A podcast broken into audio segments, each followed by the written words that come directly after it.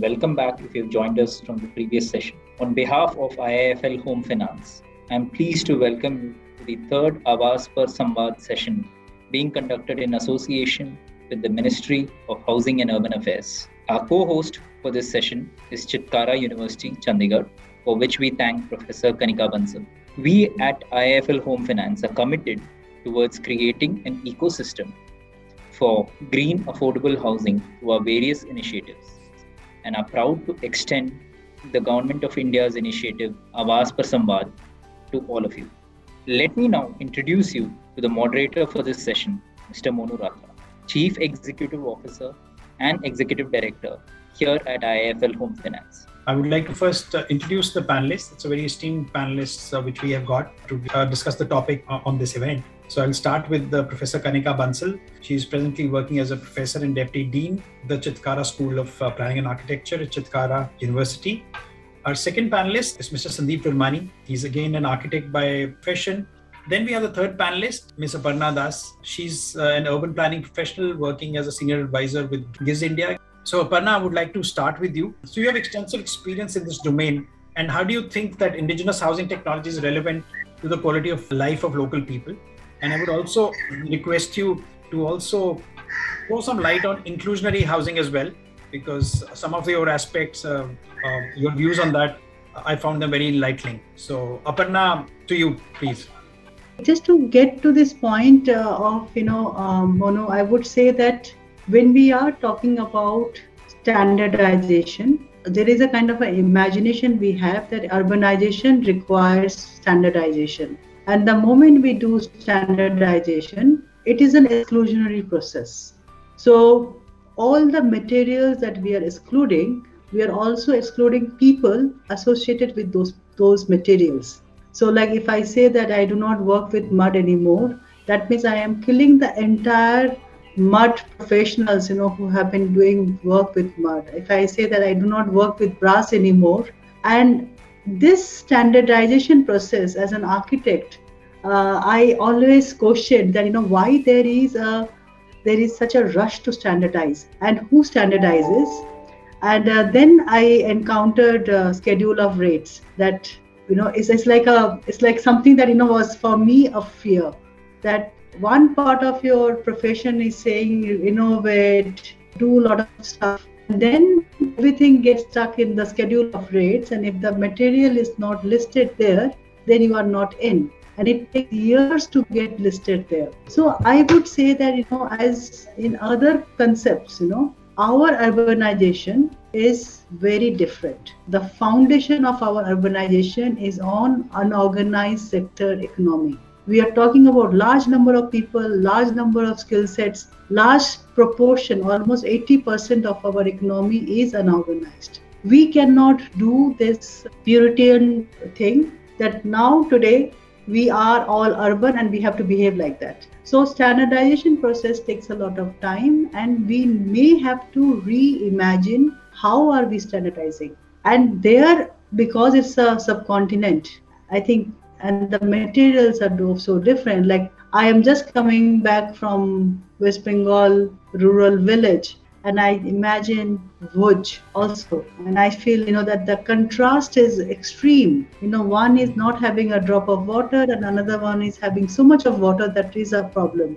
How do you make a standardization in this kind of a built, in this kind of a climatic zones and the people, and then the people. So my reaction to it is that it is not only the building technologies, but it is also the people associated linked with those technologies. And these technologies, you know, many of us would not be even recognizing that as a technology. For us, it is like some craftsman, some laborer, someone and that's the way things gets hierarchized and then we start losing our skills yeah. so i stop here but i would say that definitions of what is a technology what is accepted what is not accepted who is deciding those stuff this to be discussed in a much more democratic fashion. To you, Kanika, uh, you've been uh, your experience in the built heritage conservation. I'm sure you come from another dimension where built environments of the past, especially of the colonial era, And uh, so, could you expand on how your research contributes to the indigenous construction practice and technologies? Because they came, they were not part of our country, but they still learned very quickly and they developed some buildings in a, in a different manner. And what is the impact that the urbanization process has on local construction practices? So, after you, Kanika. At the onset, I would like to thank IIFL for giving this opportunity and for giving Chitkara University an opportunity to collaborate. I hope my students will have a good time listening to all the panelists as the uh, subject of uh, discussion here is a lot of interest to my students and they need to learn this because they are the prospective future of architecture of India. So coming on to the subject of interest, which is the indigenous construction practices as a part of my research where you rightly mentioned, sir, that it's the colonial heritage, and though they were Europeans by culture, but they came to India, and uh, in a way they wanted to have a small England set up here in India, and that's why they chose these hill towns to be made. Coming on from a European or an alien area and coming and settling into a different regime would mean that they would have some part of their technologies being imported along with them. And of course overlap it with what exists in the uh, setup in which you're trying to establish something new. So the research in which I am uh, doing Shimla, uh, the, the, culture of Shimla, built heritage of Shimla largely talks about the indigenous practices and the local materials which were available there and which were already practiced by the local people.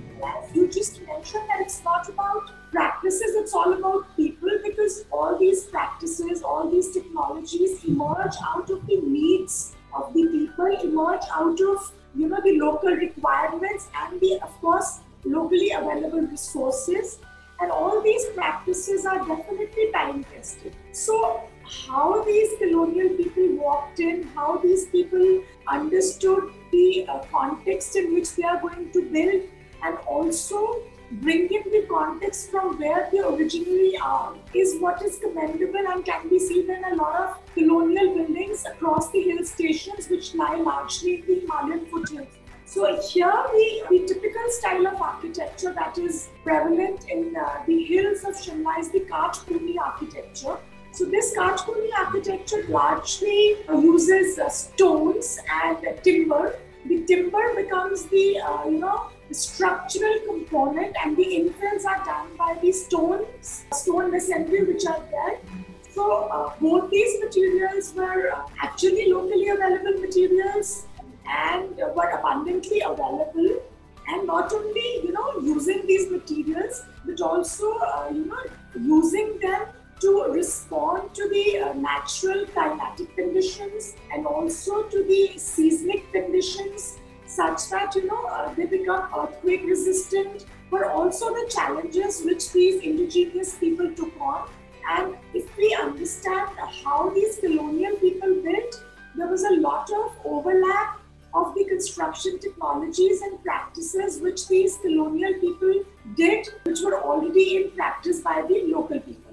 So, uh, the research that I'm looking at over here is also extended towards understanding the local knowledge that the people had and how the new construction systems or the new technologies have taken over because of the rapid urbanization and because of the needs of growth and development, because of the population inflation and because of the time lapses. So, the answer to this question would also address how the stakeholders are involved in the process of this development and during the process of this development, how the stakeholders look at these indigenous practices and uh, sort of, uh, you know, incorporate them in the contemporary developments. Now, I would like to ask uh, Mr. Sandeep Virmani, you have built several structures for calamity prone areas. How do you think these structures can be resilient to disaster in their respective zones. But I would also like to add, sir, what made you start doing what you started and what triggered you to do it and what keeps you going for 18 years in the same place? Thank you, thank you, Monu, for having me for this uh, conversation. Nice to have, nice to be talking to Kanika and Aparna as well. Well, you know, I was part of that generation that was becoming curious about India again. And uh, I was fortunate, I got a fellowship to uh, go back to the rural areas to understand how, as an architect, I can be relevant. And uh, uh, so I think late 80s, beginning 90s was a time when professionals were beginning to start re-looking at India because we realized that the, so to speak, uh, modern economies and the market economies were not necessarily flawless. They were beginning to show their shinks. And, you know, in 92, we had the Rio conference in which we realized the mess that we are making with our environment because of the nature of uh, industrialization and economy that we have generated. So, uh, the first thing you do is you want to go back to your past and understand was there something relevant there? And so I got this opportunity to be in the rural areas for two years, which gave me an understanding of not just uh, how to build, but uh, also how sustainable our uh, our living systems were and still are actually. So you know the fact that uh, our modern economies were not able to completely ruin the the Bharat of uh, this country has allowed a lot of knowledge systems to continue to exist. You know, we were uh, a few years ago. We had gone to do uh, the UNESCO heritage sites in Abu Dhabi, the mud buildings of the king and uh, you know, I was very confident that wahan pe jayenge and we'll find the artisans and we'll work with them to restore their buildings. But they don't have a single artisan left. They've lost the knowledge systems. Everything is finished. We took 300 artisans from India who work with mud, lived there for three years, and helped them restore their UNESCO sites. Thank you, all of you. Uh, thanks a lot. And I think. Uh, this is something a very interesting uh, conversation, and I definitely take some threads out of it and as an organization, we'll make our attempts in this. Maybe artisans, supporting artisans, schools, or other endeavors. We'll surely do that.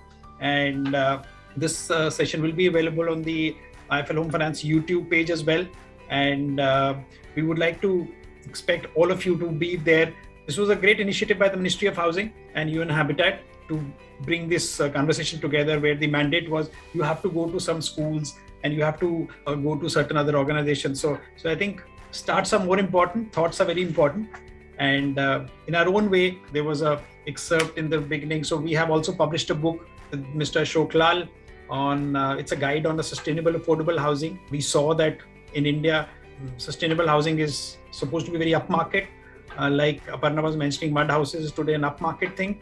Hopefully it will come down the value chain and uh, but uh, we have done our bit. Thank you very much. And uh, hope to see you all of you again in person sometimes. Thank you. Thank you very much